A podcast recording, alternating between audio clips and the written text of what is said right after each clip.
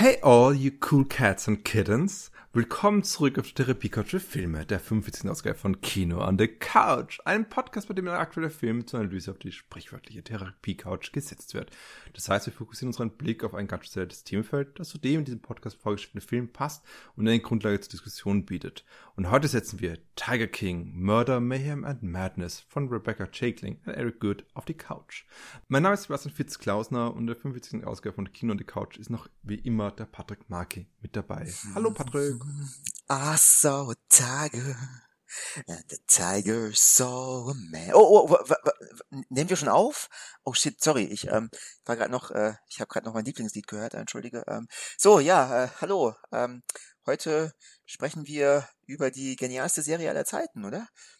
Mhm, mhm. Ich sehe schon, du bist eigentlich die offizielle, eigentliche Stimme, die dieses Lied aufgenommen hat, wo Joe Exotic einfach den, den Sänger dann äh, die, die Stimme geraubt hat, also plagiat, äh, Also plagiatiert versuchst du gerade Joe Exotic durch den Kakao zu ziehen? Also bitte, ich, da lasse ich das, nee, das, das geht nicht. Also mein Idol, äh, da kann niemand, äh, Ja, Hashtag Justice for Joe oder wie auch immer die Hashtags sind in dem ich wollte gerade Kontext. sagen, gibt's diesen Hashtag wirklich? Äh, Würde mich nicht wundern, aber ich äh, Ich glaube schon, ich glaube schon. Aber damit sind wir eigentlich eh schon ziemlich genau drin in dieses Thema, weil wir werden heute stark besprechen, warum diese Serie so eine große Faszination produziert hat, so eine Faszination um sich herum äh, sich gebildet hat, diese Serie und äh, wie eine Sogwirkung hatte eigentlich. Und wir werden das vor allem natürlich machen, nicht so sehr über die mediale diese mediale Resonanz, die diese Serie hatte, aber gleichzeitig spielt es natürlich rein. Wir werden es vor allem der Hinsicht machen, wie wir hier mit Sozialpornografie umgehen. Also sozusagen wirklich fragen, ob Tiger King in gewisser Form sozialpornografisch ist, ob es das ein zentraler Grund ist für den Erfolg, den diese Serie gefeiert hat im Zeitalter von Corona und Selbstisolation und auch überlegen natürlich, wie sehr das in Ordnung ist oder was das auch, ich weiß nicht, also was das bedeutet eigentlich in weiterer Folge, sagen wir so. Man merkt vielleicht auch in meiner Stimme schon, ich bin ein bisschen äh, zynisch im Kontext dieser Serie geworden, aber bevor ich meinen Zynismus rauslasse, raushängen lasse, Patrick, zeig mir uns mit deinem euphorischen Wesen, warum diese Serie so toll ist. Jetzt bin ich aber schon sehr gespannt auf deinen Zynismus. ähm, ja, aber gerne, wenn du das damit sagen wolltest, reiße ich die Handlung einmal kurz Mm. ab. Entschuldigung. Stimmt. Ja, äh, kein Problem. Ähm, als Quarantäne-Hit schlechthin gefeiert widmet sich Tiger King einem exotischen, aber dennoch, so scheint es zumindest, relativ häufig anzutreffendem Phänomen in den Vereinigten Staaten, nämlich dem Halten von exotischen Haustieren in Privatzoos von nicht minder exotischen menschlichen Persönlichkeiten. Joe Exotic, Carol Baskin, Bhagavan, Doc Anto und wie sie nicht alle heißen, warten dabei mit unverblümt kurios sonderbaren Irrungen, Wirrungen und fragwürdigen persönlichen Verstrickungen aller Art auf. Hier wird in über sieben Folgen keine Idiosynkrasie ausgelassen, unmoralische und illegale Tätigkeiten ganz bestimmt mit eingeschlossen. Also es ist tatsächlich ganz Euphorie und eine Euphorie für die Serie in diese Synopsis reingesteckt. Wirkt ein bisschen so. Das ist, Absolut. ich würde sagen, beste Synopsis überhaupt bis jetzt von dir geschrieben. Warte, warte, was soll das heißen? Nee, es war eine sehr komplexe Synopsis, oder sehr schön gedichtete Synopsis und ich hätte nicht erwartet, so Ty King so erst mit diesen, mit diesen Worten und mit dieser Sprachgewalt, obwohl natürlich die immer in dir steckt. Ja, sicher, eine, eine dem Phänomen angemessene Synopsis, also äh, ja, nichts Geringeres hätte ich mir hier einfallen lassen können. Ähm, ja, gut. Dem Phänomen. Bitte sag mir, was ist das Bedeutende des Phänomen? Sag mir, warum du dieses Phänomen gut, schlecht oder mittelmäßig Ja. hast. Ähm, äh, puh, ich, es fällt mir nicht so leicht, das zu sagen, beziehungsweise das zuzugeben, aber ich glaube, zumindest auf irgendeiner Ebene, oder eigentlich, nee, eigentlich, ich fand's gut. Zumindest habe ich mich sehr, sehr gut unterhalten gefühlt. Also ich habe das schon recht Mhm. genossen, das zu schauen. Das Stichwort der Sozialpornografie, das du ja vorhin bereits angesprochen hast, was heute auch das äh, relativ große Hauptstichwort unseres Podcasts zu werden scheint. Das macht natürlich auch Sinn. Also spielt er natürlich mit, beziehungsweise dieser sogenannten Sozialpornografie wohnt natürlich auch eine bestimmte Betrachtungsweise inne. Das heißt, äh, man nähert sich solchen in Anführungszeichen sozialpornografischen Sendungen oder Serien, was genau Sozialpornografie überhaupt heißt. Ich glaube, da sollten wir später auch noch ein paar Worte zu verlieren. Aber man nähert sich solchen Serien ja oftmals mit einer dezidierten Selbstironie, also einer ironischen Betrachtungsweise und die habe ich, glaube ich zumindest, bin ich mir gar nicht sicher, aber die habe ich schon irgendwie auch eingenommen oder ich glaube, die muss man einnehmen. Also man muss sich schon immer bewusst sein, dass äh, hier auf bestimmte Art und Weise narrativ natürlich getrickst wird, beziehungsweise die Serien bestimmte Sachen verfolgen und die Realität vielleicht in Wahrheit ein ganz klein bisschen anders oder um einige Perspektiven erweiterbar eigentlich ist oder wäre. Aber eingedenk all dieser Tatsachen oder trotz all dieser Tatsachen ähm, habe ich mich wirklich wunderbar unterhalten gefühlt. Ich habe die, ja, nee, ich glaube in drei Sitzungen habe ich die Serie geschaut, also nicht in einem Marathon. Nicht wie Eric Trump, ähm, also Donald Trumps Sohn und seine Frau in zwei Sitzungen. Äh, die haben sich ja bekanntermaßen, nachdem sie es geschaut haben, auch gleich gefragt, wow, man kann einen Tiger für 2000 Dollar kaufen? Warum wusste ich das nicht? Nee, das war nicht meine Reaktion, aber ich ähm, mhm. habe mich sehr erfreut an dem Ganzen und ähm, ich muss sagen, ich kann schon verstehen oder nachvollziehen, warum das ein solches mediales Phänomen geworden ist weil es dramaturgisch ähm, perfekt gestaltet ist, glaube ich. Also die Inszenierung und die folgt natürlich bestimmten Mustern, wie gesagt, da werden wir später drüber sprechen. Aber ich glaube, die ist schon 1A, also die ist auch aufmerksamkeitsökonomisch, um ein weiteres bedeutendes Schlagwort äh, der heutigen Zeit durch die Gegend werfen zu können, verbal. Also auch in diesem Aspekt ist diese Serie hier sehr, sehr gut. Sie weiß, was sie macht und sie zieht alle Register und reißt es komplett aus. Deswegen ja, ich habe mich sehr gut unterhalten gefühlt und würde vorsichtig, aber dennoch acht brüllende Löwen oder Tiger geben. Oder acht abgerissene, zerfetzte Hände, je nachdem, wie man sehen möchte. Aber ja, Punkt. Acht ausgeschiedene Fäkalien von Tigern, Sekret, wo eigentlich man Menschenmaterial vermuten könnte, nämlich Carols Ehemann. verfressen Bam! Und schon sind wir mittendrin. ja, ja. Sensationalismus schlechthin. Und ja, also ich verstehe schon, was du meinst mit, auch ja. mit der Aufmerksamkeitsökonomie also, und dergleichen. Ich wollte gerade sagen, jetzt ähm, bitte bremse meine Euphorie und mhm. ähm, warte mit dem vorhin bereits angeteaserten Zynismus deinerseits mit voller Härte auf. Ja, also ich kann auch mal sagen, dass zum einen einfach wahrscheinlich, äh, und das ist natürlich eine eigenartige Wirkung, die ähm, derartige Medienphänomene haben, dass natürlich zugleich auch ein jugendlicher Protest in einem hochkommen kann. Und ich kann mir doch vorstellen, dass es bei mir das der Fall ist. Sprich, äh, ich möchte gegen diesen Hype, den diese Serie äh, gerade erlebt, ein bisschen mich dagegen querlegen.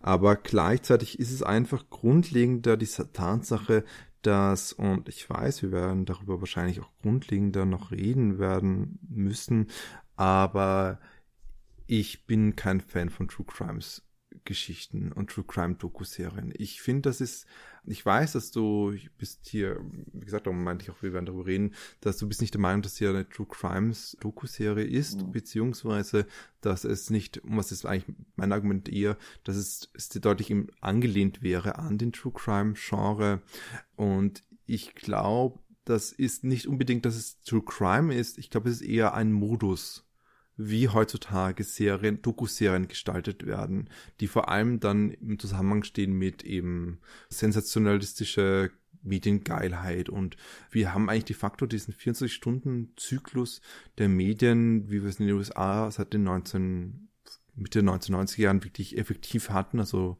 die äh, Tonya Hardy ist ja so bekannterweise mehr oder weniger die erste große Opfer dieses Medienzyklus gewesen. Der nächste große Fall ist ja äh, O.J. Simpson und so einzelne große äh, Momente rausnehmen. Und dieses Narrativ, was eigentlich da sichtbar wird, wie Menschen, äh, wie hier diesen Sensationalismus verwendet wird, das haben wir ganz ähnlich wie derzeit, finde ich, im, in diesem Doku-Serien gestaltet werden. Und das hängt natürlich auch stark damit zusammen, mit diesem Aufmerksamkeitsökonomie, die du schon angesprochen hast, und die Art und Weise, wie ihm jetzt das gestaltet ist aus verschiedenen Hinsicht, aus einer narrativen Hinsicht, dramaturgischen Hinsicht, einer ästhetischen Hinsicht, einer Art und Weise, wie wir einen eigenen Voyeurismus bedienen, den ich einfach nicht habe und ich habe auch hier so ein gewisses Desinteresse darin, das zu schauen einfach. Also ich, ähm, vielleicht ist es auch so ein Fall von, dass es so ein, ich, ich spalte mich auf und eine Seite möchte gerne weiter schon, die andere Seite will aber das nicht zugeben, kann auch sein. Aber es ist auf jeden Fall, es ist etwas, was mich richtig zermürbt, diese sieben Folgen zu schauen. Es ist keine katastrophale Sache gewesen. Es ist nicht ein, ein, ein Text gewesen, wo ich wirklich vollkommen ähm, mir die Haare aus dem Kopf gerissen habe, wie zum Beispiel Green Book, weil das ist dann doch Ich wollte gerade sagen, jetzt möchte ich aber gerne mit Glatze sehen. äh, ich glaube, warum sehen wir uns nicht mehr in letzter Zeit, weil ich die Haare wieder auf. Ach so, deswegen. Ja, oh, Virus, äh, wir können uns nicht sehen, aber in Wirklichkeit sind es die Haare, aha.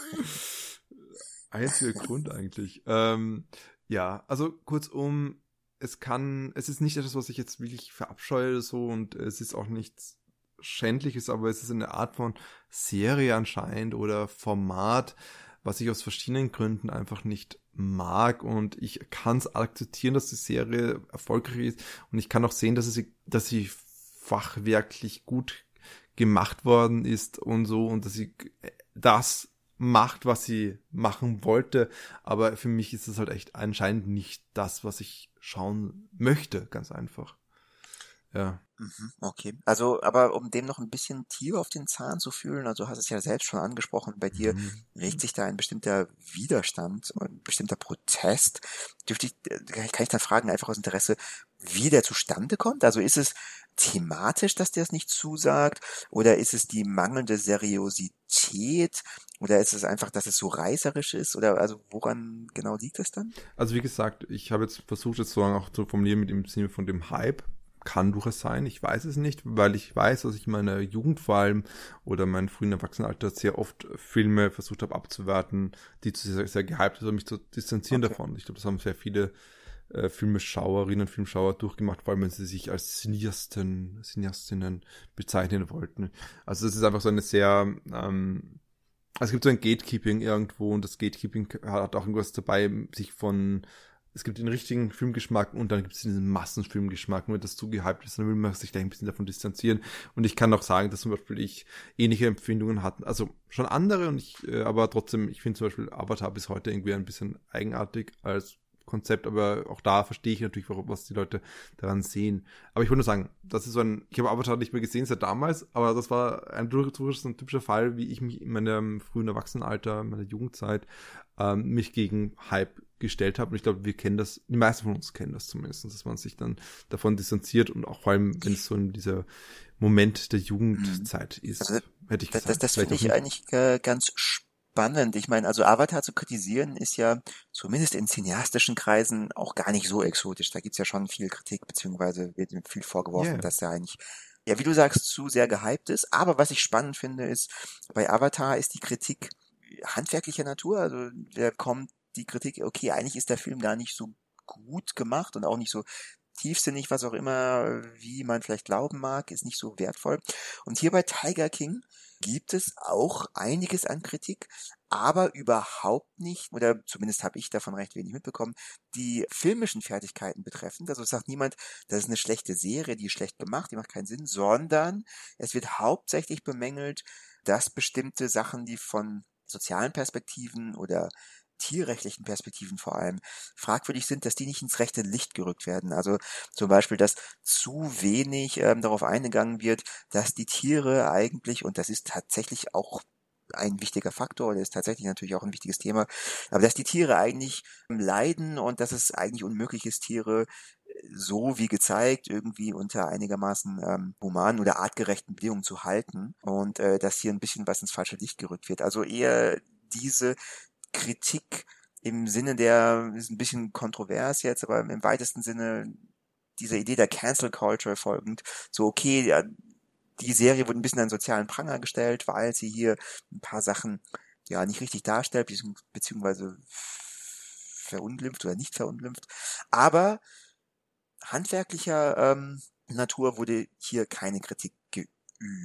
Habe ich da irgendwas übersehen?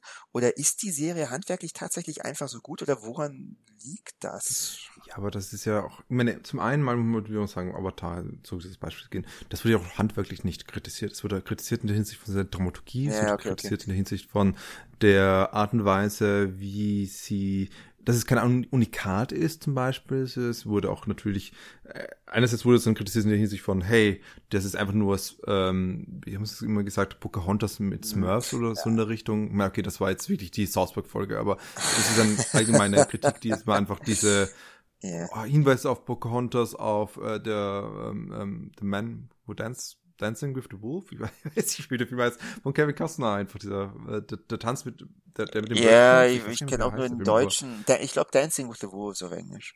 Glaube ich. Äh, aber oder, ja. Gerund Dief oder Nomen, äh, Nomen, ist egal. Aber so in der Richtung, Ja. jeder weiß, was wir meinen. Ähm, Ich- und Kann ich ganz kurz sagen, äh, dass eben hier natürlich Ja. sich auch da, ganz kurz, dass sich die Dramaturgie eben das einfach gänzlich ausbeugt und das einfach gänzlich eins reproduziert und dass sich natürlich dahinter und auch wieder hier mit dem Sozialen zurückzukommen, dass sich dahinter natürlich ein White Savior Narrativ versteckt und das auch ein bisschen problematisch in, in der Hinsicht ist, wie mit Disability umgeht, etc. Also das heißt, da gibt es schon auch so, auch genau wie du es was gerade gesagt hast mit dem Bezug auf dem Tiger King, auch hier diese Kritik, die sozialen Pranger stellen, weil sie erstens hyper erfolgreich ist. Also ich glaube, das ist durchaus ein recht gängiges äh, strukturengängiger Modus ist, dass etwas sehr, sehr erfolgreich ist, schnell auch neben diesem Erfolg auch Kritik bekommt, weil sie eben zu sehr im Rampenlicht steht. Ja, und ich glaube, das geht auch in die Richtung, dass dann halt zum Beispiel diese sozialen Themen mehr im Vordergrund gerückt werden, wenn zum Beispiel vielleicht auch, wenn man sich wenig, das, nichts anderes erwartet, zum Beispiel der letzte Michael Bay-Film, wie auch immer, äh, nicht der letzte, aber einer der Transformer Michael Bay-Filme, jedes Mal Sexismen, Rassismen bis zum Geht nicht mehr drin hat und ja, niemand, ich meine, es kümmert sich schon noch Leute, aber es wird nicht mehr darüber so exzessiv geredet, weil sie sagen, jo, das wissen wir doch eh schon alle. Während, wenn es der größte Film aller Zeiten macht, damals, Avatar, da muss man schon ein bisschen kritischer sein. Und ich glaube, so ist es auch jetzt hier so. Wenn es die Serie ist, die anscheinend die meisten Menschen geschaut haben während der Corona-Zeit, dann muss man auch hier diese Kritik eben üben können oder üben soll, sollte man vielleicht Mm, Kritik absolut. üben. Äh, sorry, also ganz kurz, was ich mit handwerklich meinte. Ich meinte natürlich auch bei Avatar nicht, dass irgendwie äh, Kameraführung, Set-Design oder was auch immer schlecht werden. Nee, sondern natürlich, dass, also da kursieren ja Vorwürfe, dass der Film, ja, wie du schon sagst, von, von der Struktur, vom Narrativ her äh, nicht wirklich originell ist Ja. und eigentlich auch kein guter Film ist. Aber das, also niemand wirft Tiger King vor, eigentlich eine schlechte Serie zu sein, die ja, wie gesagt, vom, auch, auch vom Narrativ oder von anderen Aspekten was nicht richtig macht, sondern, ja, okay, also egal. Ich habe es ja vorhin gesagt. Fand ich nur spannend. Aber ich meine, wel- welche Sachen, welchen Serien, welchen Filmen wirft man das schon vor, vor allem bei den erfolgreichen Sachen? Ich meine, natürlich gibt es diese Ausnahmen, auf jeden Fall, aber richtig schlechtes produzierte Sachen, schlecht produzierte Serienfilme etc. sind dann so, dass sie dann eher erst wieder den, den Kult schaffen um sich herum oder der Kult darum produziert wird und eben, dass man sowas hat wie äh, Trolls 2 oder ähm, The Room, das heißt, dass Ja, so ja. die Handwerklichkeit vollkommen äh, und alles Sau ist, um es mal ganz vulgär zu auszusprechen, während eben solche Filme oftmals und Serien rein formal sehr gut laufen können. Auch sind die meisten Filme von Michael Bay rein formal. sehr Naja, gut. äh, aber ich wollte, Äh, hm, ich wollte gerade sagen, also du, eigentlich Ja. finde ich das ein super Beispiel. Michael Bay Filme sind, ähm, wie gesagt, handwerklich, wenn wir bei Kameraperspektive und Set-Design und sowas bleiben, sehr gut gemacht, aber ansonsten, ja, finde ich zumindest, es sind keine guten Filme.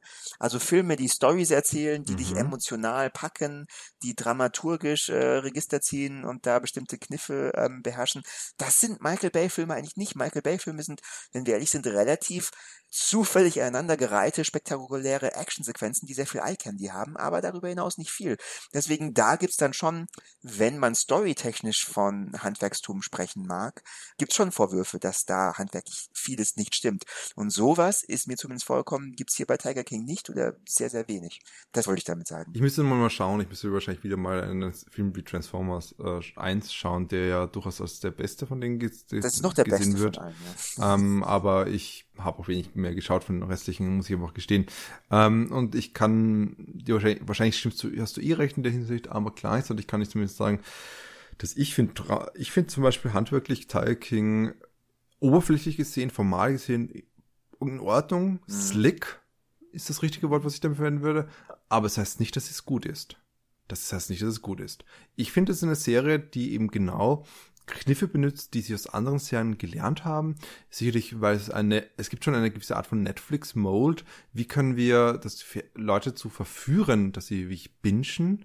Und ich finde das einfach die Art und Weise, wie hier hm, die Dramaturgie aufgebaut ist, zeigt einfach gleichzeitig auch, für mich zumindestens die Schwäche des gesamten Werkes. Denn ich glaube, okay, wir, wir sind eh eigentlich schon längst halbwegs im Thema. Wir sind mit einem Fuß sind wir im Käfig der, sagen, ja. der Tiger und im anderen Fuß äh, ist wahrscheinlich er ist eh schon weggegessen worden, oh weil die menschlichen äh, Antagonisten auch eigentlich bestialischer sind als die Tiere selber, wie Eric Good es eigentlich mehr oder weniger auch gesagt hat, der eine der beiden Dokumentarfilmemacher, äh, die diesen Film gemacht haben, Dokumentarfilmemacherinnen, also Jacqueline und gut. Denn wir reden über die, woran liegt es, dass diese Serie so bedeutsam ist, dass sie so, so einen, den Zeitgeist trifft, vielleicht auch, wenn man so machen möchte. Äh, ich finde zum Beispiel die Art und Weise, wie diese Serie dramaturgisch strukturiert ist, die ist so strukturiert, dass es, es ist schmerzhaft, wie durchdesignt sie ist nach einem Werbungsprinzip nach einem Prinzip, wie kann man am besten hier dies, das Weiterschauen fördern und wie kann man am besten alles dafür tun, dass es so sensationalistisch und sensationsgeil wie möglich wirkt. Wir haben solche Kniffe wie, dass die Filmemacherinnen und Filmemacher selber so tun, als ob sie darüber gerade gestolpert sind. Wait, what? Carol hat was gemacht? Nein. Äh, wo, wo haben wir das? Sorry, das also ähm, in der zweiten Folge, kurz bevor wir in die dritte Folge kommen, die sich gänzlich damit beschäftigt, dass Carol äh, Denver, Carol, also Carol halt, die ähm, Carol Baskin. Von, Baskin, danke, Carol Baskin, die Besitzerin von Big Cat Rescue, dass sie vermeintlich, möglicherweise, ihren Mann getötet hat. Mhm. mhm. Und das wurde so designt, dass wir in der, fünf Minuten vor Ende der Folge äh, der zweiten Folge haben wir einen Teaser, fünf Minuten, eine Minute davor, haben wir einen Teaser mit, äh, dass jemand sagt, ja, und Carol hat jetzt ihren Mann umgebracht, oder? Und, und was? Momentchen mal, was? Mhm. Da ist es, wie ich immer wieder so vorkommt. In jeder Folge hast du so eine Art von Cliffhanger, die auch gleichzeitig auch so impliziert sind, dass die Filmemacherinnen und Filmemacher selbst das nicht gewusst haben, ist es dafür designt, genauso zu funktionieren, dass es Binge-Watching ja, fördert. spannend, spannend. Es ist nicht dazu gedacht, da, äh, es geht hier nicht um, nicht um eine Dramaturgie, es geht um eine fesselnde Dramaturgie. Und eine fesselnde Dramaturgie hat auch der 24 News Cycle. Das heißt nicht unbedingt, dass es eine gute Dramaturgie ist. Das ist der Unterschied, den ich machen würde hier zwischen den beiden. Hm, ich meine, da würde ich dich dann schon fragen, was ist denn der Unterschied zwischen gut und fesselnd? Weil all die Sachen, die du erwähnt hast, ähm, also die Cliffhanger und so, ja, die sind mir auch aufgefallen, beziehungsweise da gehe ich 100% konform mit dir. Aber ich würde tatsächlich eher sagen, ja, das ist eigentlich etwas, also wo ich zu allermindest mit okay gehe, wenn ich nicht sogar sagen würde, dass das eigentlich Grund ist, warum ich diese Serie gut finde, weil ich möchte irgendwie äh, ganz im Sinne des epischen Theaters, wenn man so möchte, ich möchte gefesselt werden. Ich möchte wirklich hier einmal, und das ist wahrscheinlich auch ein Grund, warum diese Serie ganz gut lief, ich möchte einmal Corona vergessen können und einmal ähm, The Perfect Escape haben in die Welt, in die exotisch, schaurig, schöne, absurde Welt von den ähm, Tiger Keepers in den USA. Und da möchte ich genau solche Überraschungen hinter jeder Ecke haben und möchte wirklich ähm, einfach gut unterhalten werden und gefesselt werden. Also an dieser Stelle meine Frage, ist fesselnd nicht automatisch gut? Ist das nicht ein legitimes und sogar wichtiges Ziel von Filmen und Serien und Dokumentationen? Also ich würde sagen, dass einerseits das automatisch finde ich problematisch, weil das würde implizieren, dass es jeder Film nur dann gut sein kann, wenn er fesselnd ist. Jede Dramaturgie ist nur dann gut, wenn sie fesselnd wäre. Nein, nein, nein, nein, nein, nicht jeder, ja, aber ich denke okay. viele. Also ich glaube, das ist ein Hauptmechanismus, der dazu beitragen kann oder oftmals zu einem guten Film führt. Das heißt nicht, dass jeder Film es verfolgen muss. Das würde ich jetzt okay, nicht sagen. Weil ich wollte gerade Verweis auf den Slow Cinema des globalen Südens geben klar, und die klar total spannend sind und gerade in dieser Slowness wirklich was Besonderes machen eigentlich. Ich würde sagen, äh, und so kann es vielleicht, so kann man es umformulieren. Ich verstehe reißerisch. Ich verstehe Filme, die einen mitnehmen, die einen packen, die einen nicht loslassen, die einfach fesselnd sind. Und das ist zum Beispiel auch sowas wie, äh, und ich schätze ich auch mhm. ungemein. Also The Raid ist zum Beispiel ein perfektes Beispiel dafür, wie das einfach eine lange Kampfszene ist, mehr oder weniger, mit ganz wenig Atempausen. Es ist einfach nur, es geht immer weiter, es geht immer weiter, es geht immer weiter. Genauso dasselbe haben wir bei Cloud Atlas, die viele, viele mögen, mögen die Serie nicht. Ich finde es sehr interessant, wie ästhetisch und auch narrativ man konstant fließt von einer Geschichte in die andere. Das ist sehr interessant, es ist sehr innovativ sogar eigentlich. Und um ein letztes Beispiel zu liefern, auch über den Action-Kinos in 2010er Jahre, Mad Max Fury Road, auch das gleiche. Wir haben hier eine Geschichte, die konstant pulsiert und konstant weitergeht. Es treibt, die wird vorangetrieben. Und die Sache, die ich aber jetzt bei diesen Filmen vergleichen würde und unterscheiden würde zu eben Tile King, ist tatsächlich, ähm, wir haben es ja gesagt, das ist nur ein Modus. Es gibt auch andere Modi, die mit denen man machen könnte. Und für mich ist es folgendes, dass es immer das Fesselnde einen Sinn hatte. Das Fesselnde, die Art und Weise, wie es funktioniert, hat einen Sinn dafür, was diese Dramaturgie, das Narrativ aussagen wollte. Machen wir so. Und ähm, zum Beispiel äh, um The Raid zu nehmen, The Raid ist aufgebaut wie ein Videospiel. Und es ist, ist nicht interessant, was das mit einem macht, wenn wir wie ein Videospiel einfach Levels besiegen, konstant einfach weitergeht. Das ist einfach reine Action. Das ist ein Kino der Bewegung, ein Kino der Handlung. Aber, das ist das, okay. das Spektakelkino des Aber, äh, frühen 20. Mhm, okay. Jahrhunderts wie in Reihenform. Warte kurz, ganz kurz. Und dagegen, um nochmal ein anderes Beispiel zu liefern, dagegen Cloud Atlas wiederum zum Beispiel, geht es um Verbundenheit zwischen den Narrativen. Das heißt, in der Narration der Dramaturgie spiegeln sich oder werden aufgefasst eine Idee von äh, Inter Connectivity zwischen Menschen, zwischen Schicksalen. Und meines Erachtens, ich finde, dass die Art und Weise, wie, wie diese Serie vorgeht, Ty King, es nicht unbedingt macht, um ihre Geschichte voranzutreiben oder um die, ähm, das voranzutreiben, was der Sinn der Geschichte ist, weil man merkt ganz eindeutig, dass sie diesen Sinn selbst vergessen, meines Erachtens. Das hängt damit zusammen, was du gerade gesagt hast, in der Hinsicht von, dass eigentlich die moralische Schwerpunkt der Geschichte eigentlich soziale Kritik geäußert wurde darauf, kann man dann eh nachher fragen, musste sie das machen, musste sie nicht machen, etc. Aber für mich ist es ein bisschen so, dass ich eigentlich konstant nur weiterschaue, weil es ein Prinzip ist, was sich in der Binge-Culture durchgesetzt hat. Und ich kann das eigentlich nicht so hier tragen, weil für mich hat es kein Endziel und Mehrwert. Es ist einfach nur dazu mhm. da, immer weiter zu schauen. Es ist der Flow der Medien, der Flow des Fernsehens, den wir gekannt haben im Kontext von den 1990er Jahren etc. und den auch äh, John Fiske etwa diskutiert hatte. Ich hoffe, ich bin jetzt falsch, aber dass sozusagen ein Fernsehen einfach nur einen Flow hat, weil man immer weiter macht und immer weiter und das ist so ein konstantes Fließen, aber ein Fließen ohne Sinn. Und das ist gerade der Unterschied zu einem, einem Fließen, etwa was bei Cloud Atlas passiert. Darum meine ich, dass dieses Fesselnde, dieses Reißerische ist viel stärker damit zusammenhängt von der Sozialpornografie, die wir vorhin kurz zumindest erwähnt haben, angesprochen haben. Mhm. Also ich muss sagen, ich finde alle von dir genannten Beispiele, sowohl The Raid, als auch Cloud Atlas, als auch Mad Max Fury Road, ähm, ausgezeichnete Filme, die haben mir wirklich alle sehr zugesagt. Ähm, sehe ich ganz ähnlich wie du, die sind sehr fesselnd. Ich verstehe aber nicht, beziehungsweise bin ich mir nicht ganz sicher, ob ich ähm, zustimmen würde, dass ich sagen würde, dass bei The Raid die mhm. ganze Inszenierung einen hm, ja, weiß nicht, höheren übergeordneten Zweck im Sinne einer videospielartigen Inszenierung oder Ästhetik verfolgt folgt. Also ich kann schon sehen, dass dem so ist, aber ich würde nicht so weit gehen zu sagen, dass die Inszenierung selbst, die vorhanden ist, aber dass die ein äh, höherer beziehungsweise mehrwertiger Zweck als wir ihn zum Beispiel bei Tiger King haben, äh, darstellt. Also das entschließt sich, das erschließt sich mir nicht ganz. Die Aussage, mhm. das Ziel dessen finde ich zumindest nicht mhm. offensichtlich. Ne?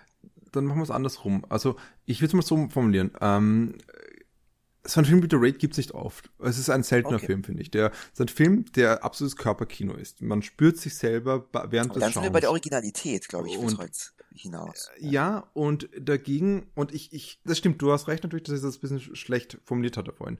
Ich finde, bei Cloud Atlas hat meine Argumentation besser funktioniert, bei The Raid war es ein bisschen schlecht formuliert, aber dagegen ist einfach die Art und Weise, wie, ich frage mich halt die ganze Zeit, ähm, man kann es natürlich sagen, das ist der Zweck einfach, das ist der Zweck von dieser Serie, aber Die Frage ist, reicht das? Und für mich reicht es halt nicht, weil ich finde, der Zweck der Serie klingt für mich jetzt, wie du es jetzt formuliert hast, so wie einfach jede andere Netflix-Serie auch, die so, die genauso strukturiert ist. Jede andere True Crime-Serie, die wir in den letzten zehn Jahren oder fünf bis zehn Jahren gesehen haben. Zumindest seit Making a Murderer. Ich glaube, das war so der mehr oder weniger der Anstoßpunkt, wo, wie, wie immer mehr True Crime-Serien populär geworden sind. Das, das war auch gar nicht so alt, oder? Making a Murderer gibt es auch erst seit drei, vier Jahren maximal? Ich glaube 2015 oder so wird es sein. Also es ist, mit, okay. es ist Mitte des 2010er Jahre und wir haben auch schon gesehen, dass ganz viele andere Serien schon darauf kommentiert haben. Also zum Beispiel es gibt, Kimi Schmidt hat eine Folge gemacht und Kimi Schmidt ist auch schon wieder zwei Jahre abgeschlossen. Das heißt, das muss auch schon wieder drei Jahre her sein zumindest.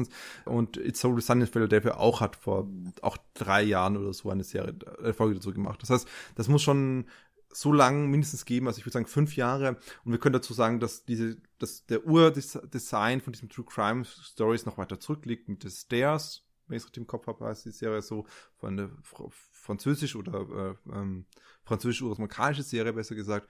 Und die ist, glaube ich, von 2005 herum. Also es gibt schon früher so die ersten Anzeigen dorthin, aber das, was wir eigentlich mit True Crime Story meinen und was eben hier, finde ich, sehr stark ähm, reproduziert wird, ist eben gerade, oder der Modus, der hier verwendet wird, ist gerade das, was wir mit Making a Murderer von 2015 kennengelernt haben und was eben konstant auch eben in vieler Hinsicht reiteriert wird. Und es ist ein, ein Modus, eine Formel, die ich genauso wieder hier finde und ich muss sagen, da klicken einfach so viele Sachen zusammen von, wie einfach ähm, hier sozialpornografisch, voyeuristisch, reiserisch Geschichten erzählt werden von richtig, also wie aus richtigen Menschen einfach ein Schauspiel gemacht werden und zum anderen, wie diese Geschichte erzählt wird. Das heißt, ich muss gestehen, wäre es ein anderer Modus oder hätte es einen höheren Purpose schlussendlich, einen anderen äh, Sinn hinter dieser Geschichte, außer nur mhm, der Selbstzweck okay. des Spektakels.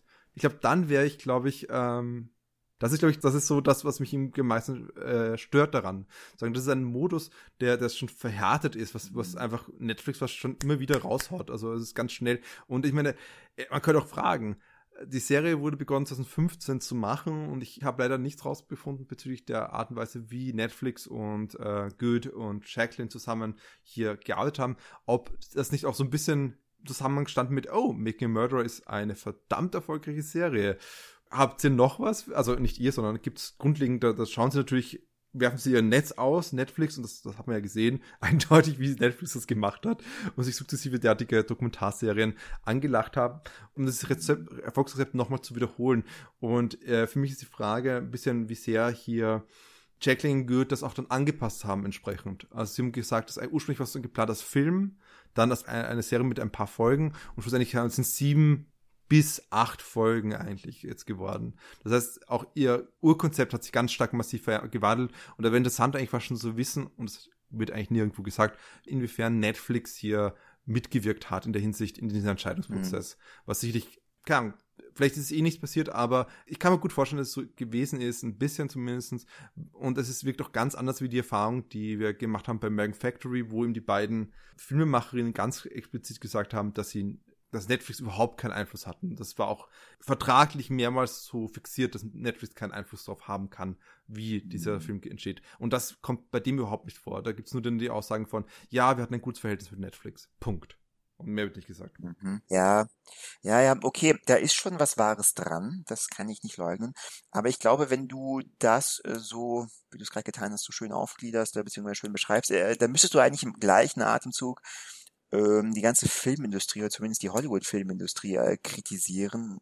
Weil die funktioniert eh nicht. Ich meine, wenn ich an die ganzen Tentpoles denke und daran denke, wie Filme dann äh, umgeschnitten oder umgeschrieben werden, nur um sich dem mhm. aktuellen äh, vermeintlichen Bedürfnis der Zeit, des Zeitgeistes oder was auch immer anzupassen, basierend auf vorherigen Erfolgsfilmen. Also da sehe ich dann kein anderes ähm, Regelwerk, dem irgendwie gängige Hollywood-Filme folgen. Also schau, schau dir all die Marvel-Filme an, schau dir James Bond-Filme an, was auch immer. Also da ist man relativ weit von Originalität entfernt oder nur in einem gewissen Grad wird das zugelassen und man orientiert sich einfach an dem Bekannten und versucht die neuen Sachen so stark wie möglich da hinein zu pressen, um Erfolg da heraus zu extrahieren.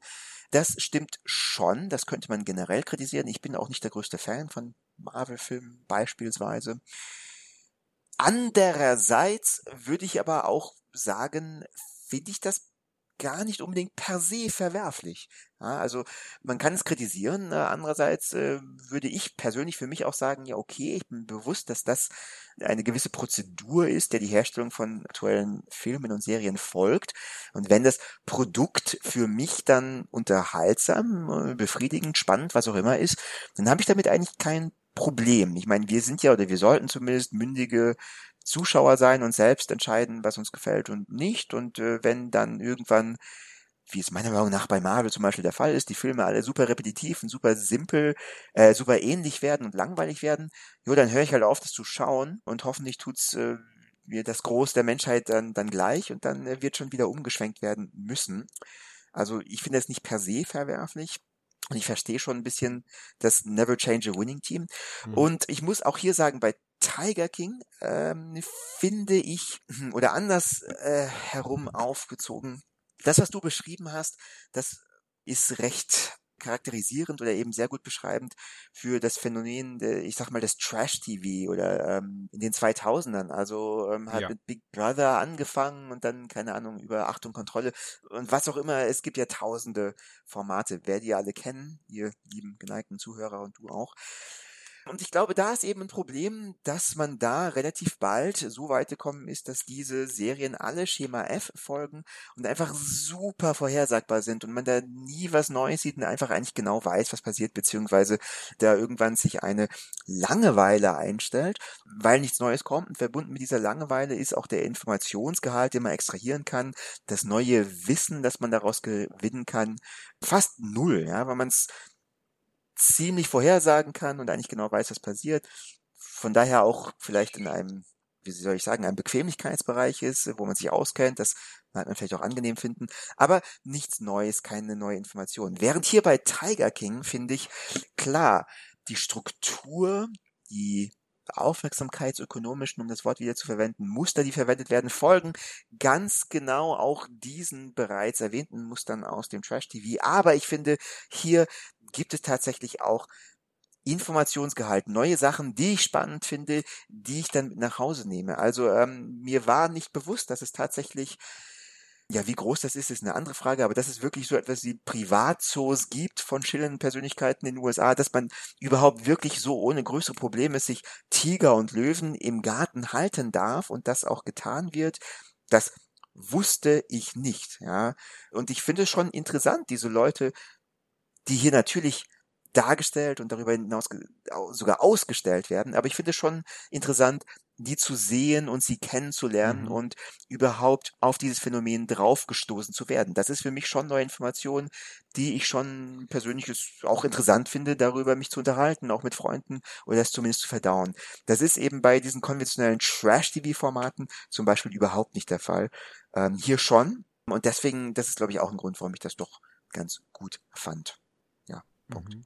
Ja, ich muss gestehen, also Trash TV, ich meine, das, das, ich jetzt weniger mit Blue äh, mit, mit Big Brother äh, verbunden, also weniger mit diesen Real-TV-Sendungen, aber es ist natürlich an diesen ganz stark orientiert oder in diesem Nähefeld zu dem stehen. Also ich hätte eher gesagt, grundlegend das, was, was man oftmals als Hartz IV TV gesehen hat, ja, genau. nämlich auch hier mit sehr stark äh, ausbeuterischer, sozial exploitative Herangehensweise, die auch eigentlich verpönt gewesen ist, auch lange dann in vielen Kontexten. Also sagen, es war so aus einer bildungsbürgerlicheren Moral herausgehend, habe ich das Eindruck gewonnen, vielleicht irre ich mich hier auch ein bisschen, es ein bisschen sich davon distanziert worden ist und man sich höchstens noch anschauen kann mit genau dieser Selbstironie, die du schon am Anfang mhm. angesprochen hast.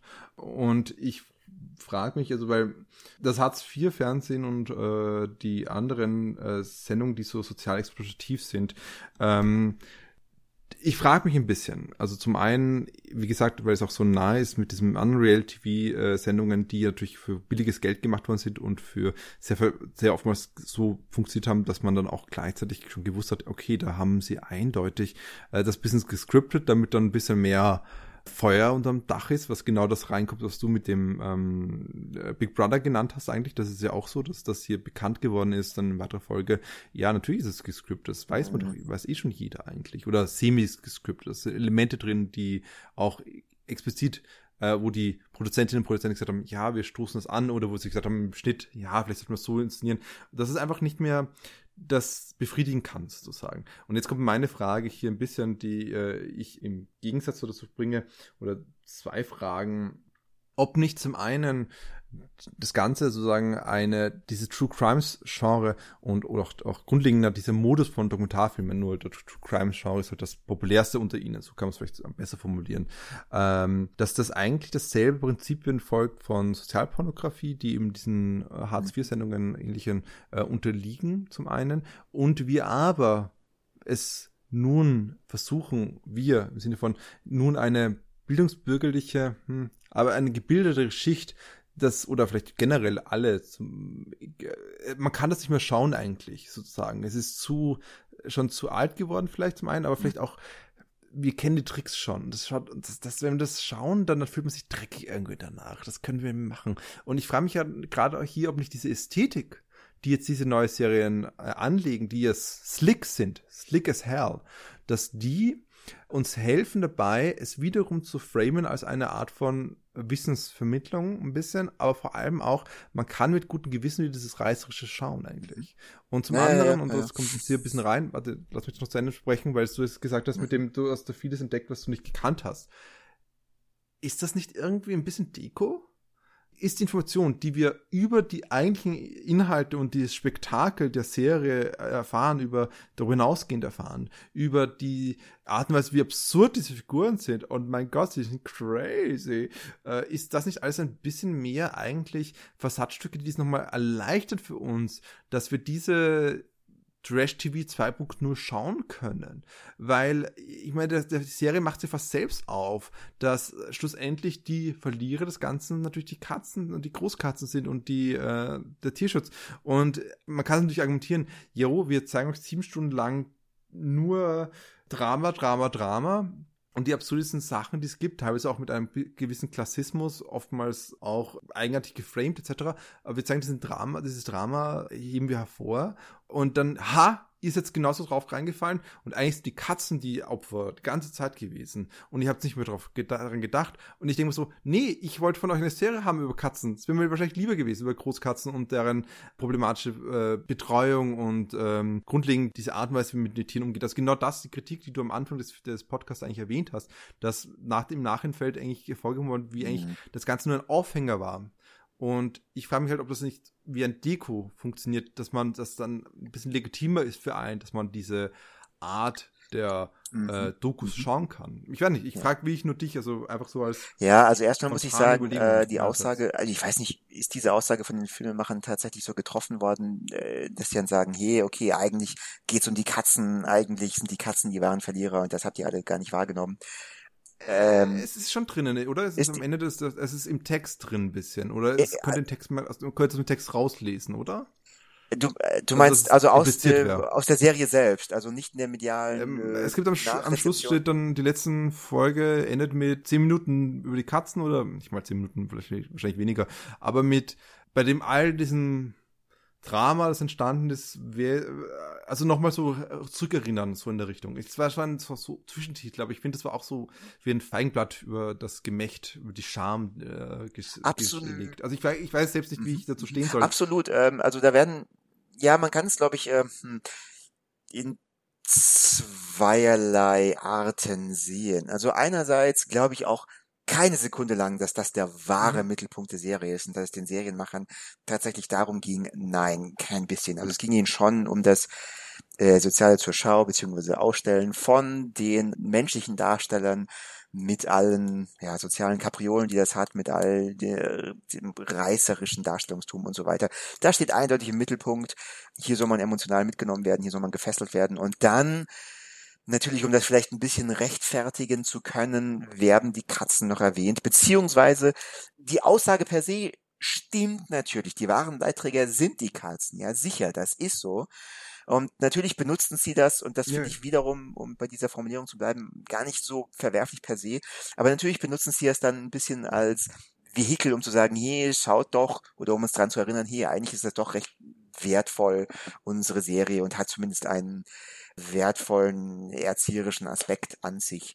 Aber das stimmt auch. Also ich, ich finde schon auch, dass zumindest eine Möglichkeit äh, oder eine mögliche Folge dieser Serie ist, dass man oder dass in, in, in der Gesellschaft zumindest ein bisschen sich damit auseinandergesetzt wird und dann auch Petitionen gestartet werden, beispielsweise, äh, dass sowas komplett verboten wird oder dass es einfach im sozialen Diskurs dann angelangt, äh, dass es ein solches Phänomen gibt, dass äh, Wildtiere als Haustiere gehalten werden dürfen, dass es eigentlich überhaupt nicht angemessen ist dem Tierwohl. Also es ist schon legitim, auch wenn ich da ganz bei dir bin, dass es nicht die ursprüngliche Motivation dieser Serie war.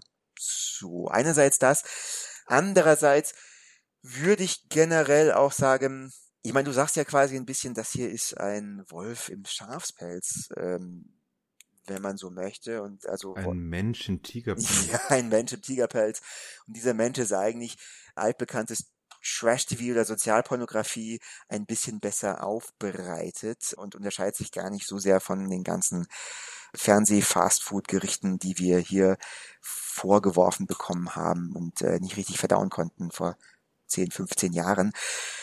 Stimmt einerseits schon, andererseits nicht. Ich glaube, der hauptsächliche Unterschied ähm, zwischen solchen Serien heutzutage und vor 10, 15 Jahren ist, dass man heute eine andere Möglichkeit der Auseinandersetzung mit den zugrunde liegenden Themen und mit diesen Serien hat. Ja, das heißt, ähm, wir sind solche Sachen gewohnt einerseits.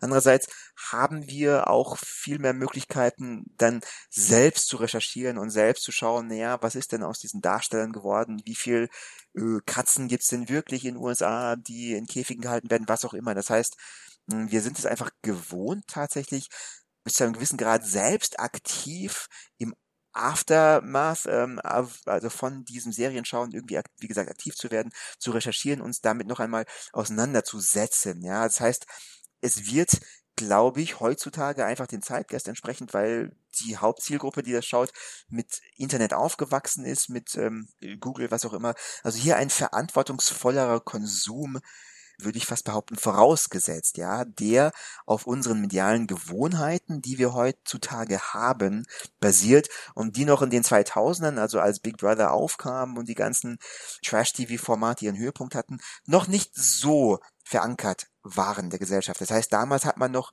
mehr für bare Münze genommen, was einem direkt aufgesetzt wurde in medialer Form. Heutzutage wie gesagt, das hat auch mit dieser ironischen Haltung, die automatisch vorausgesetzt wird, zu tun. Also heutzutage hinterfragt man das eher auch ein bisschen oder ist eher in der Lage dazu, das zu tun. Ja, also diese veränderten medialen Gewohnheiten und diese mediale Kenntnis, die wir haben, bringt natürlich auch seitens des Konsumenten ja, mehr Verantwortung mit sich. Und deswegen spreche ich auch von einem verantwortungsvolleren Konsum, der vorausgesetzt wird und der tatsächlich oder, oder, ja, weiß nicht, ob tatsächlich, aber der hoffentlich auch stattfindet, ja.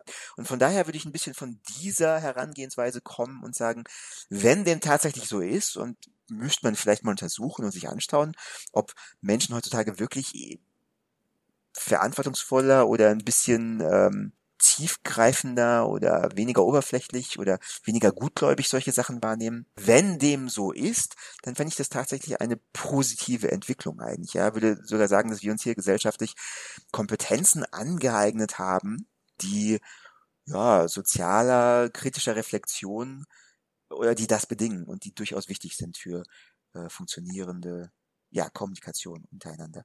War jetzt ein bisschen konfus, aber ähm, ich weiß nicht, verstehst du, was ich sagen will? Stimmst du ihm ein bisschen bei? Ich verstehe, was du sagen willst. Ich frage nur ein bisschen, zum einen wiederum hier die, die Aussage, wir können es natürlich so deuten, dass wir das Ganze ein extrem komplexer Metakommentar. Ist die gesamte Serie eigentlich in ihrer Art und Weise, wie sie von einem Thema zum nächsten springt und eigentlich konstant aber diesen reißerischen Ton beibehält, dass sie eigentlich nur darüber sagen möchte, wir hier eine Art haben, konstant uns ums Drama herumzubewegen, mhm. vor allem in einer 24 News Cycle. Also ich bleibe dabei, dass es sehr stark auch daran angelegt ist. Und dann auch in der Hinsicht, dass wir einfach so eine Moderatorin etwa interviewt werden, die nichts mit dem Thema zu tun hat. Das ist ja auch irgendwie sehr interessant, dass sie das einfach gemacht haben. Das, das, das, das fühlt mich was, sorry, was Moderatorin mit dem Thema Es wird eine Fernsehmoderatorin interviewt, die halt einfach selbst Interviews geführt hat mit den. Ah. absolut unnötig. Absolut unnötig. Außer wir, wir sehen es anders in einem Mieterkommentar. Ich glaube, es ist unnötig. Ich glaube, sie wollten einfach nur Soundbites haben, die passend sind, weil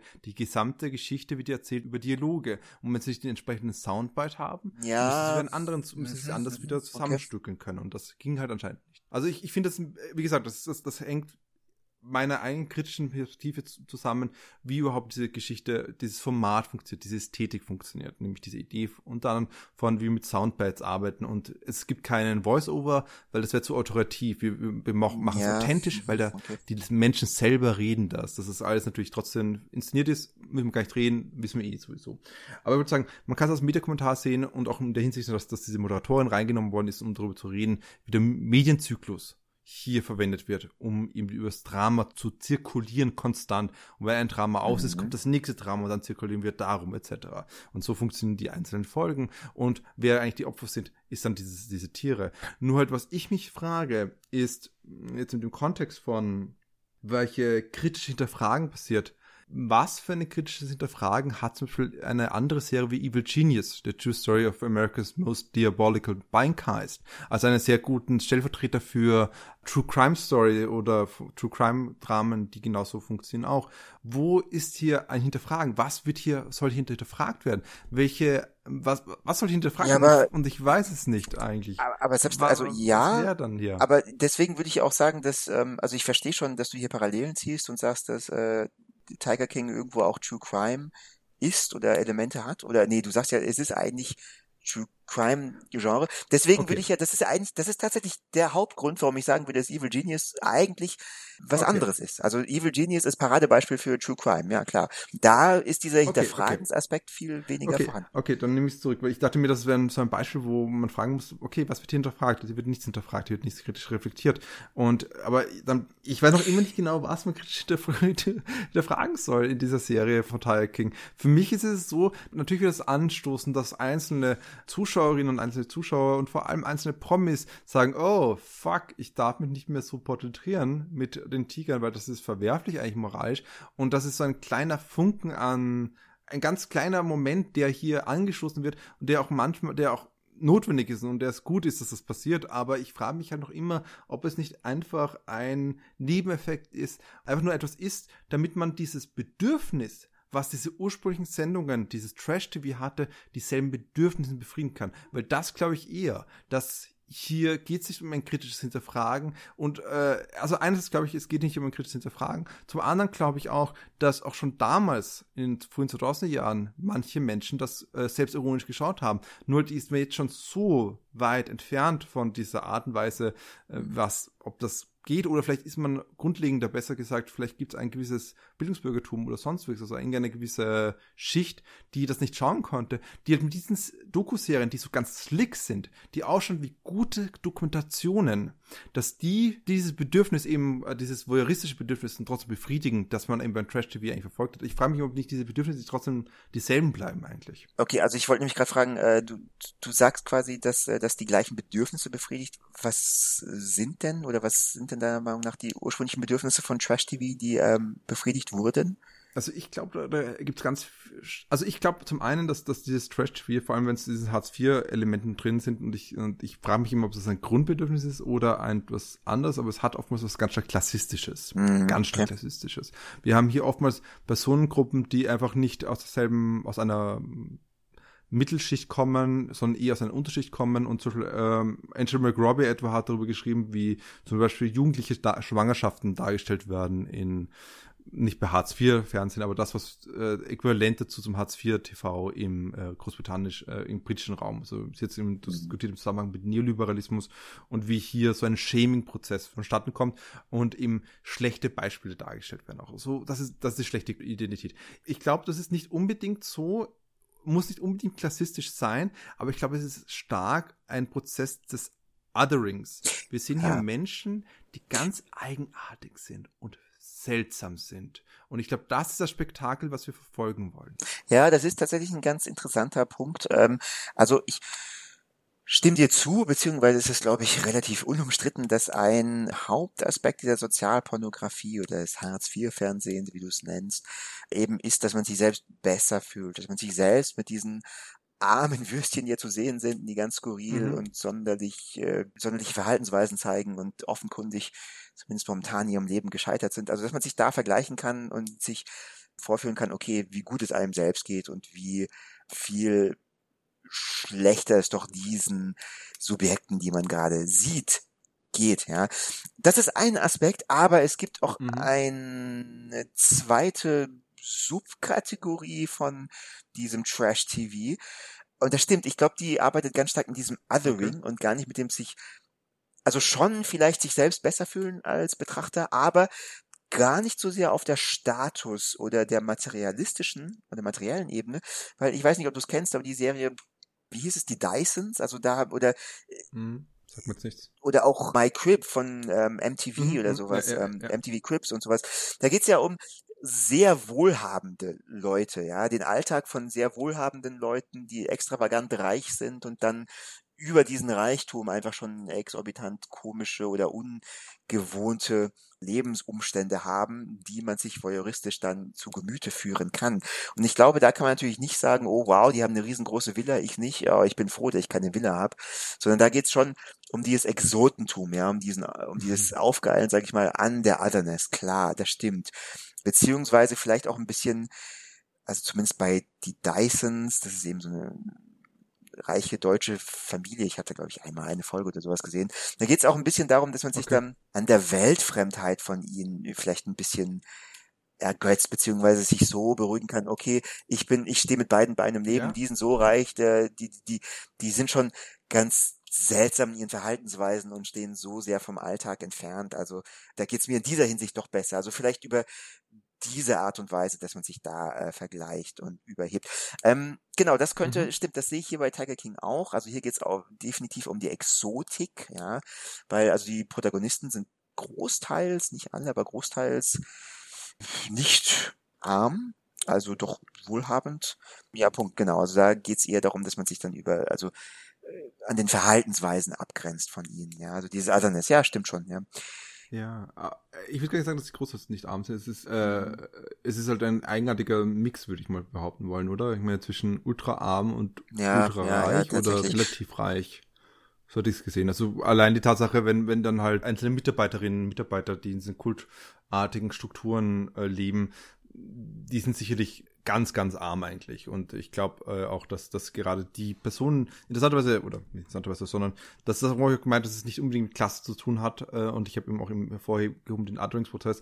Aber gerade die Personen, die wahrscheinlich eher zur ärmeren Schicht zählen, werden eher positiv dargestellt. Siehe etwa Seth, glaube ich, heißt der eine Wärter, der den Arm verloren hat. Ähm, und auch der blonde Wärter, der eben relativ lange Haare hat. Das sind zwei, die eindeutig als positive Figuren aus dem Ganzen ausgestiegen sind, Mhm. hätte ich gesagt, aber vielleicht ich mich auch, also verklingt so für vielen anderen. Und das sind sicherlich zwei, die ganz arm Naja, die sind so ein bisschen der ruhende Gegenpol, oder Also- ein bisschen der Gegenpol, der näher an der Normalität Ja. ist, im Gegensatz zu diesen schillernden, seltsamen äh, Persönlichkeiten, die im Mittelpunkt stehen. Ja. Ich wollte aber ganz Ja. kurz noch sagen, meiner Meinung nach ist es nicht zu leugnen, dass dieser Meta-Aspekt, ja, also wir berichten hier über sensationslüsterne News Stories.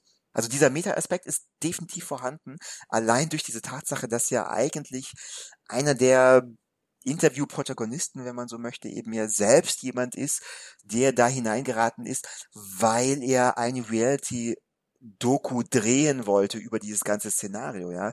Das heißt, also eigentlich ist diese Serie hier schon Meta, ja, weil es geht, also ein Handlungsstrang ist eine Person, die eine Reality-Show kreieren wollte. Also diese Person ist da reingekommen, zufällig hat gesehen, wow, was geht hier denn ab? Das wäre ja genial. Hier könnte man etwas super Sensations- und Effekthascherisches drehen. Ich mach das mal. Äh, Und die Person berichtet davon. Und Mhm. natürlich ist daraus nichts geworden, weil das dann äh, in Flammen aufgegangen ist, im wahrsten Sinne des Wortes. Aber dieser Aspekt wird direkt aufgegriffen. Also der ist schon da, dass man den nicht leugnen kann. Was ich jetzt aber finde, ist, es wird nicht besonders kritisch hinterfragt oder es wird nicht irgendwie interpretiert, sondern es wird einfach ja dargestellt. Es wird quasi uns Konsumenten, uns auf Twitter und wo auch immer befindenden Konsumenten vorgeworfen. Und ich glaube, die Leute oder Netflix, wer auch immer, die Produzenten, waren sich durchaus bewusst, okay, wir haben hier so viele Aspekte, so viele Sachen, die wir den ähm, Viewern geben, die werden da schon das ein oder andere aufgreifen und medial behandeln, dass das dann zum Selbstläufer wird. Also was wir hier machen, ist, wir geben Input und dieser Input wird dann von den Konsumenten mit Sicherheit selbstständig aktiv weiter verarbeitet werden in den sozialen Netzwerken und so wird das hier noch erfolgreicher. Also ich kann mir schon vorstellen, dass dieses Kalkül durchaus hinter dieser Serie und auch hinter dem Erfolg dieser Serie steckt und das von vornherein so geplant war und dass Netflix beziehungsweise generell, wenn man heutzutage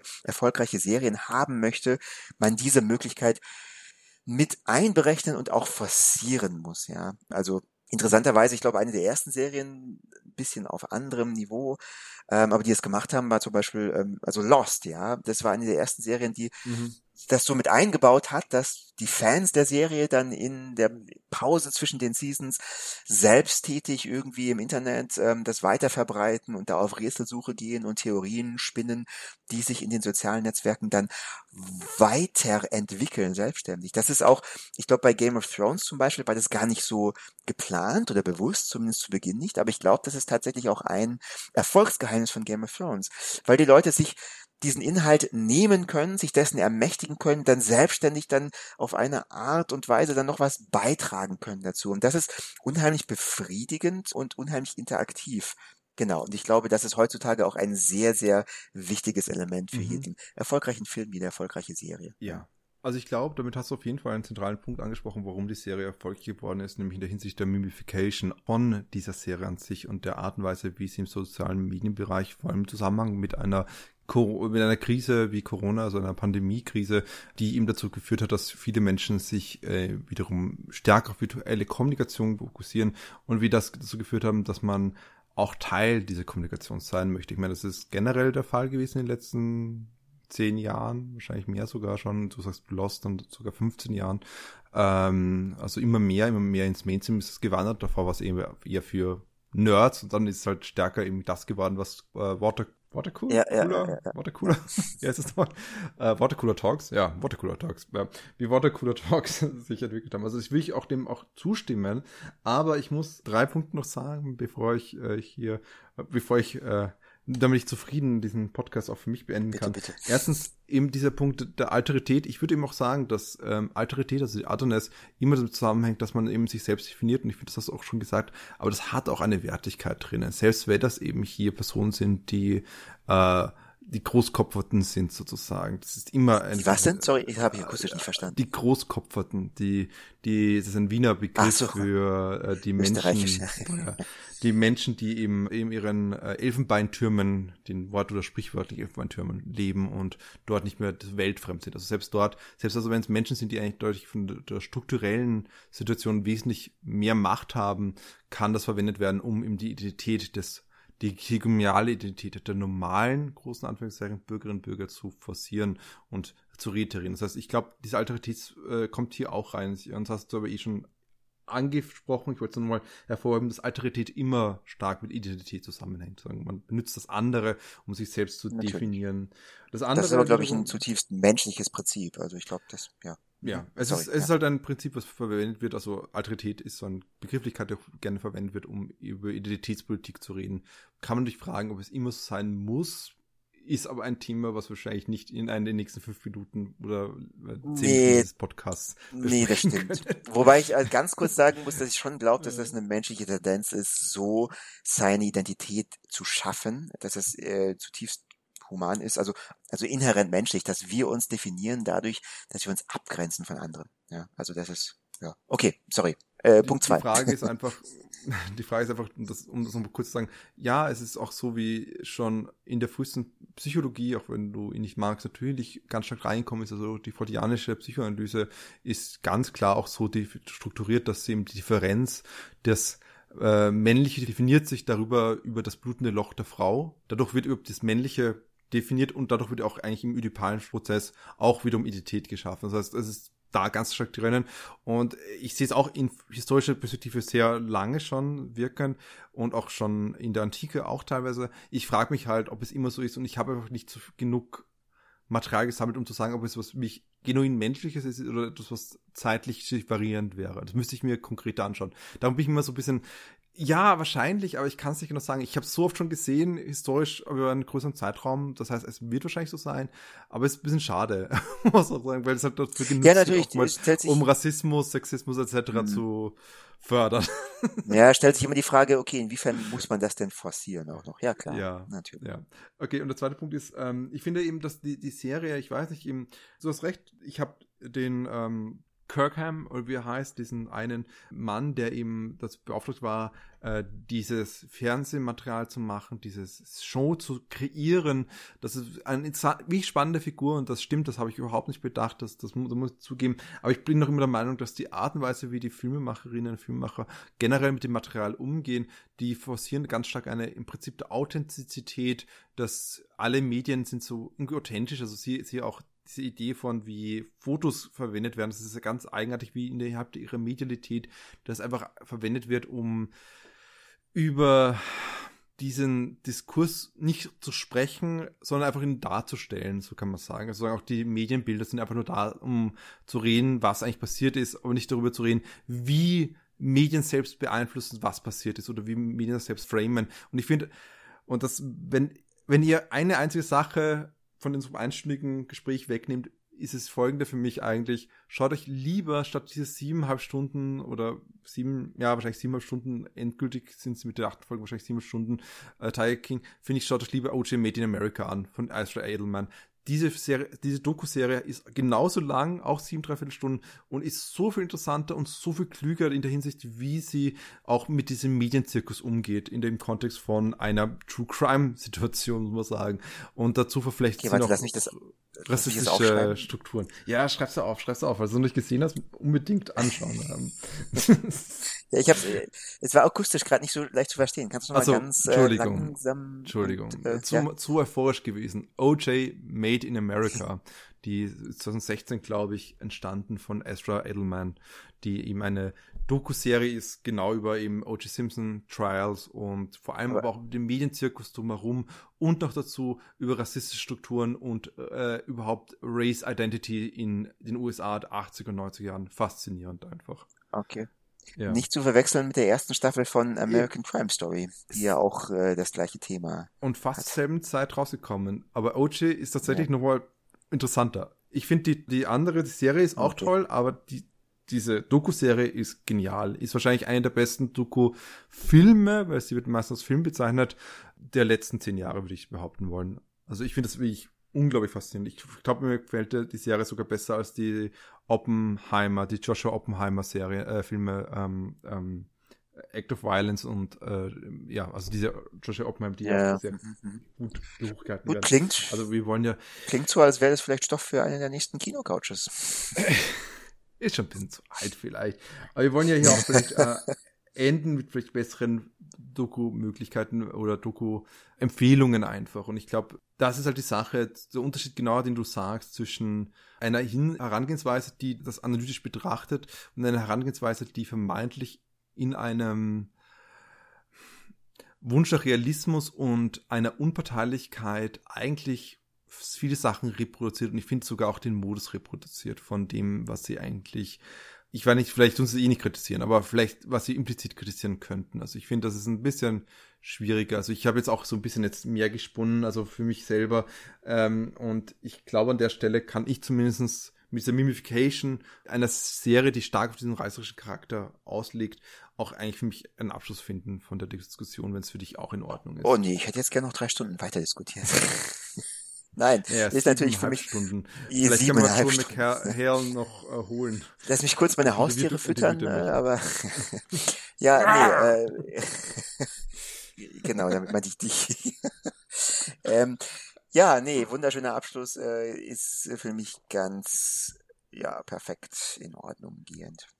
Leicht chaotisch, aber so wie die Serie selbst strukturiert ist auch. Absolut. Reißerisch In unserem- und äh, verweist auf, auf drei Punkte, erzählt nur zwei und sagt, die letzte Punkt kommt der nächste. Unserem wilden, nicht in Käfige zu bannenden Wesen entsprechend. Genau. Ähm, nächstes Mal werden wir auch über ein Wesen reden, menschliche Natur, nämlich nicht das wilde Wesen, sondern das, die Art und Weise, wie man gut ist, sagen, das moralische Wesen im Menschen und ob das, wie das sich geartet ist und wie hier überhaupt, wenn man darüber redet, ein guter Mensch zu sein.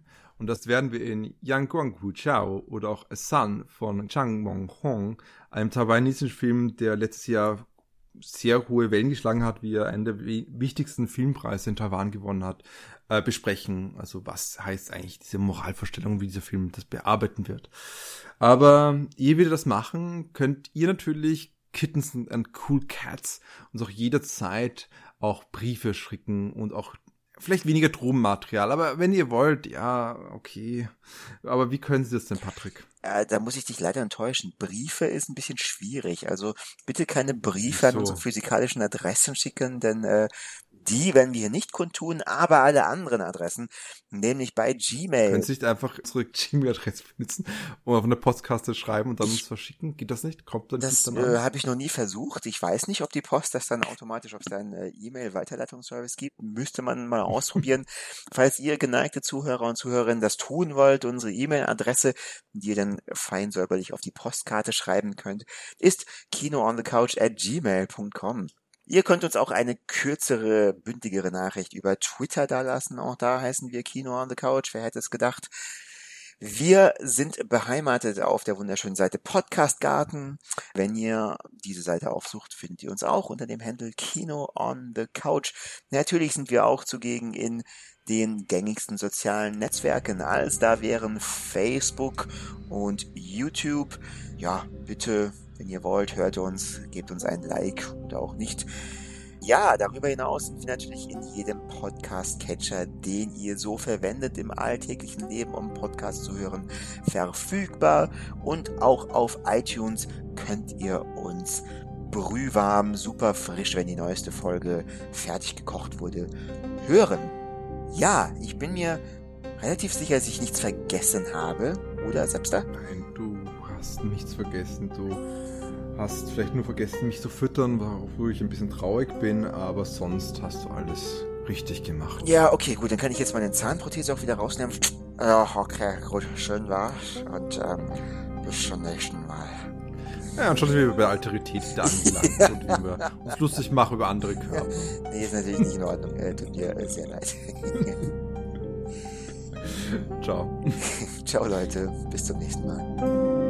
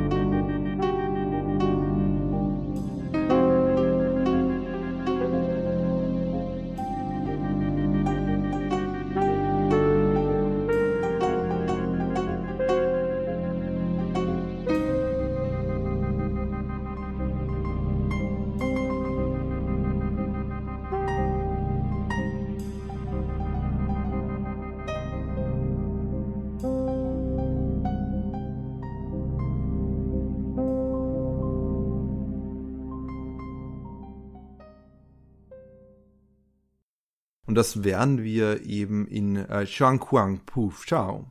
Oh, haude, haude. Yang Kuang Pu Chao. Yang Kuang Pu Chao. So. Wie, wie habe ich dich verstanden? Kannst du nochmal sagen, äh, bitte? Das werden wir eben in, das werden wir eben in Yang Guangpu Chao oder auch A Sun von Chang Mong Hong. Okay, dann.